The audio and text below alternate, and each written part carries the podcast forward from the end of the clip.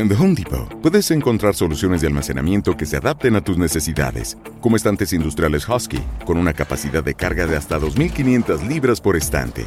Así que, sí, puedes soportar el peso de tus pesas, herramientas, cajas con todos tus recuerdos y más. Porque el sistema de almacenamiento adecuado debe ajustarse a lo que tú necesitas. Ahorra más con hasta 25% menos en almacenaje seleccionado por Internet. The Home Depot. Haces más. Logras más. From the studios of Fox 5 in Washington, D.C., you are on the Hill. Tom Fitzgerald here with you, and we thank you once again for joining us. Doug Wead is a best selling New York Times author, and he is out with a new book looking at the inner workings of the Trump White House. Doug Wead, welcome to On the Hill. Thank you, Tom. Great to be with you. So tell us, tell us about the book and your operating idea going into it. I wanted to capture primary sources. I'm a lifelong student of history. I've interviewed six American presidents and uh, six uh, first ladies from seven of the different families and 24 children of presidents, which is more than anybody I know of in all of history. Mm-hmm. And so I know the value of a primary source, and I'm reading all of these books, anonymous uh, sources and secondhand and third-hand sources, and just driving me up the wall. I think history is going to want to know what did they say. Mm-hmm. So I appealed uh, to to write that book. I told Ivanka Trump. Uh, every president has an oil portrait. Every president can have an official history written. I would like to write that history. So you you didn't want a gossip book. You didn't want a book that you know kind of talked about uh, gossipy things. You wanted to find out exactly from the individual players in this White House the who, what, where, and why, and how this oper- how this White House works. Yes, and yes, I yeah. I wanted gossip too. You wanted gossip too. I wanted yeah, their yeah. gossip. I wanted to know what did the president say about this, not what did somebody say they overheard somebody who overheard the president say about this. I wanted to know what Ivanka thought, what Jared thought, what Tiffany. Nobody had interviewed Tiffany since her father had been elected president. What did she think? How could she describe the dinner at Buckingham Palace? I wanted all the details. Raiding the refrigerator in the middle of the night at the White House. What do they watch on Netflix? I wanted everything, but also the big substantive issues too. This White House and this administration has not exactly been enamored of uh, the media or many of the authors who, who have approached it. How did you get this entree into dealing with this White House, especially because, you know, some some of the authors who've dealt with them kind of backfired on them. I'm thinking about Michael Wolff with you know, Fire yep. and Fury. Yep. And the short answer is I don't know. Yeah. they took a they took a year to vet me. They said okay. Then after they said okay, I didn't get access to the president or some of the family until uh, they had done a little more vetting. And then finally, it was like a light switch going off. The president decided, okay, yes, I'm going to let him write the book. I'm going to let him tape record me. I'm going to, all of that. I walk in the Oval Office one day and he's holding these papers, waving them above his head, and he says, "This is my private correspondence with Kim Jong Un. They don't want you to see this, but I'm going to let you read it. You can't have it, you can't photograph it, but I'm going to let you read it." Mm-hmm. And he set aside a room in the White House for me where I could sit and read that correspondence, and the interviews began, and it was a hoot. It was really fun. So, how does this White House work? Because on the outside, it can look, you, you know this, it can look frenetic. It can look at times kind of moment to moment and, you know, live and die by the tweet of the day. What are the inner workings like? Does, does, is Mick Mulvaney a strong chief of staff? Is he the chief of staff or is the president himself – actually running the day-to-day operations of this. This president is more hands-on than any I have seen, and I've worked in the White House for uh, for some. I've had presidents in my home multiple times, starting with Jimmy Carter and Gerald Ford, and all the way up to present time. Uh, there's nobody that I've known quite like this. He's hands-on. I asked him. Uh, uh, how did you move the embassy to? I just moved it to Jerusalem, you know. Yeah, but six presidents before you said they'd do it, and they swore they'd do it. And George W. Bush said, I'm going to do it the first day I'm president because he was Right. so mad at Clinton. And none of them did it. Why did you do it? And uh, he said, Well, he said, there are two things we wanted peace in the Middle East and to move the embassy. And I noticed they never get peace in the Middle East and they never move the embassy. So w- when he became president, immediately he was told by uh, Macron, by Erdogan, by world leaders if you move that embassy, there will be a war. A hundred thousand people will die. He examined the risk, he took the risk, he moved the embassy, there was no war.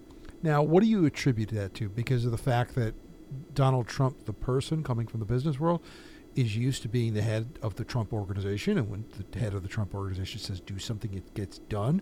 Is he trying to bring that style, or has he brought that style now to how a White House operates? When you know George W. Bush, you know, says that, but yet then the Pentagon weighs in, the State Department weighs in, foreign experts weigh in, um, and it doesn't get done. Is, is is that the operating difference here? There's a that's a you know a very complicated question, Tom, and and there are three answers, and I'll do them as fast as I can. But uh, number one, uh, he's been waiting all his life to do this. Ivanka and Don Jr. and Eric describe being little children crawling under his desk when he's ripping up the New York Times, so furious over this article, and he circles it with a magic marker, and he puts pastes it to cardboard, and he files it. This is before the internet. He's filing this stuff. He's outraged by what the government is doing for years. So he's finally got a chance to do something. Well, I mean, I can say I remember I had a day with him before he was a presidential candidate where he was out at his golf course in uh, uh, Loudoun County, Virginia, and we had gone out there to do just a feature story on Donald Trump, you know, at this golf course that he was trying to kind of roll out in a larger profile after many renovation, renovations had been done on it.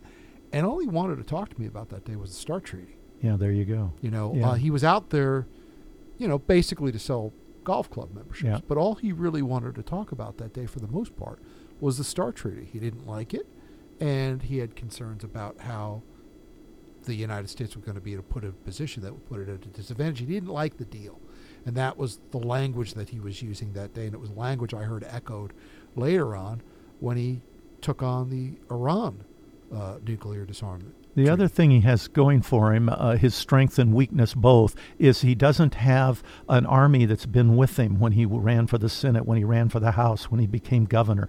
Uh, I've experienced that with presidents I've worked for and gone into the White House. You go in with the whole army, but, but not only does the president have this army, the army has each other, and that it limits the president. There are things the president can't say or do because of donors, because of interlinking. He didn't have that, so it's a weakness for him. He goes in, he can't staff the government like a, another politician would, but it's a strength. He, he can pull the plug on programs that otherwise he might have been stopped or hesitated from doing. That's another factor that's worked for him to do these things. But yet there are times when there are strong willed and strong minded individuals that he has put in prominent jobs, like Rex Tillerson, hmm like Jim Mattis, Mhm. like John Kelly. He clashes with them, and then he Mhm. clashes with them famously to the point of the relationship exploding at the end. As we sit here right now, John Bolton has a book of his own now that has rocked, um, you know, the, the the country from what we know of what's included in the manuscript, and, and you know could have had disastrous implications on his impeachment trial. May still. Does does this does the Trump style burn out after a while? No, I- especially if he- he's met with somebody of of his own ilk. He wants it. I mean, I, I interviewed at length with Jared about this. He knew Bolton uh, disagreed with him on all of these things when he brought him in. He likes a good argument. He wants you to come in and argue with him, and he wants to convince you, but he wants to hear your argument. So he's not afraid of being opposed. So, and uh, you know, people say the turnover's so great. Actually, as a student of history, I can show you the numbers. Jimmy Carter had six secretaries of the Treasury. The turnover is not quite as great as uh, the media makes it out to be. All right, we're going to talk more about this with uh, Doug Wead here on Fox 5's On the Hill podcast. You're listening to the On the Hill podcast from Fox 5 in Washington, D.C. Our guest this time, Doug Wead. He's the author of a new book, Inside the White House. And, uh, Doug, we've been talking about these relationships that uh, President Trump has with some of his top aides, his secretaries, his cabinet members and stuff like that. But what's interesting about this administration is that there are two individuals who are senior advisors to this president who are not just administration officials, they're family. And we're talking about, of course, Ivanka Trump and Jared Kushner. Um, when you look at Ivanka Trump and you look at Jared Kushner, they seem to be very different individuals from Donald Trump. Is is that true, or behind the scenes, are they more disalike than they are alike? Because at the surface, Trump seems like this hard charging, in your face, I'm going to sock it to you kind of guy. Jared Kushner seems a lot more genteel, quieter. So does I- Ivanka Trump. They seem very similar, which is probably good when you're married to a person. But h- how does that relationship work where on the outside it looks like they're so different?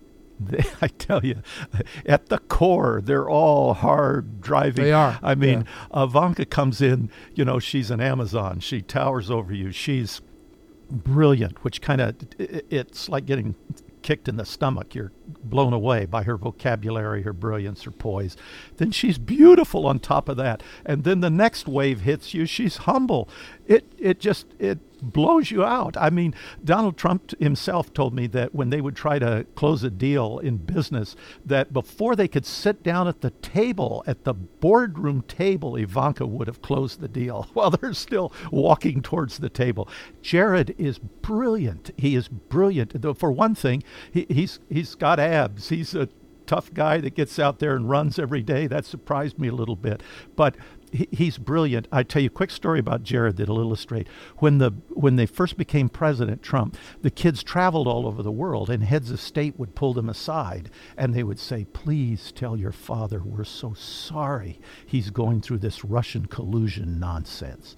When I heard that story, Tom, I was just amazed. Of course, if you're the president of France or you're the prime minister of England, if you're Benjamin Netanyahu, you can't wait two years for the Mueller report. Your country depends on knowing is he the president, a spy? Your economy no, has to know. Netanyahu picked up the phone, called Mossad, and said, I need to know by 6 p.m. tonight what in the heck is this story in the New York Tribune about? But they can't wait two years. So that's the role that a Jared could play. He can bring that message home, say, Dad, Dad, don't worry about it. The world knows what's going on. But clearly, they have irked some of the people who left. And I'm thinking about Steve Bannon right now, Yeah. and to a certain extent, Reince Priebus as Yeah. well too.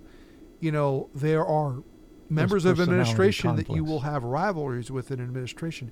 It's hard to, to, to get over on somebody when they're family members of the person you're all, all, all working for. So, is their role today still to deliver hard truth to this president, or is their role to insulate this president? No, they truth? deliver hard truth, and they a good example is the is the Israeli uh, when they moved the embassy to Jerusalem. They they there was a strong chance of war. Everybody believed there'd be a war, and so the the family came in and they argued with Trump and they gave their arguments, and then he made his decision. And once he made his decision, they fell into line, and again and again, again and again, Tom, his decision has been right and the decision of the Pentagon experts or the decision of the economists uh, has been wrong. And sometimes the decision of the family has been wrong, and he has been right.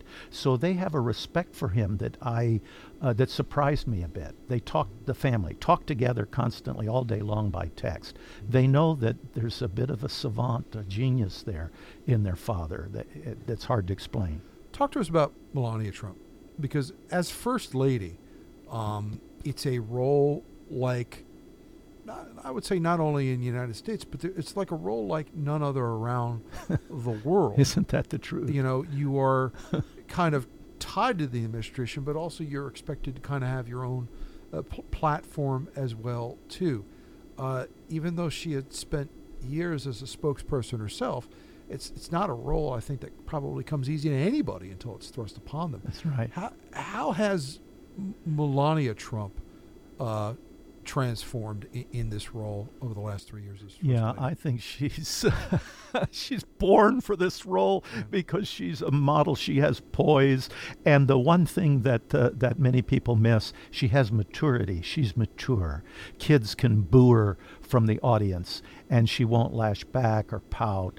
She'll smile. She'll say she understands them. She'll defend them. That's maturity. That's different. When she has the publisher of Vogue uh, so clearly ignore her when the whole world is wanting to know what she's wearing and why, and Vogue spurns her, and her response is kind and poised. That's there. I get many letters from people who say that Melania stole the show in my book. There's so many funny stories. Sometimes when they sit down to dinner in the evening, uh, Donald Trump will say, "Melania, honey, isn't this great? This adventure I'm br- brought you on. If it weren't for me, you wouldn't be the first lady. Aren't you glad I've taken you on this adventure?" And she says, "Oh, sure. Thank you very much. Thanks very much." So they tease each other quite a bit throughout the day day about the horror of what they're going through.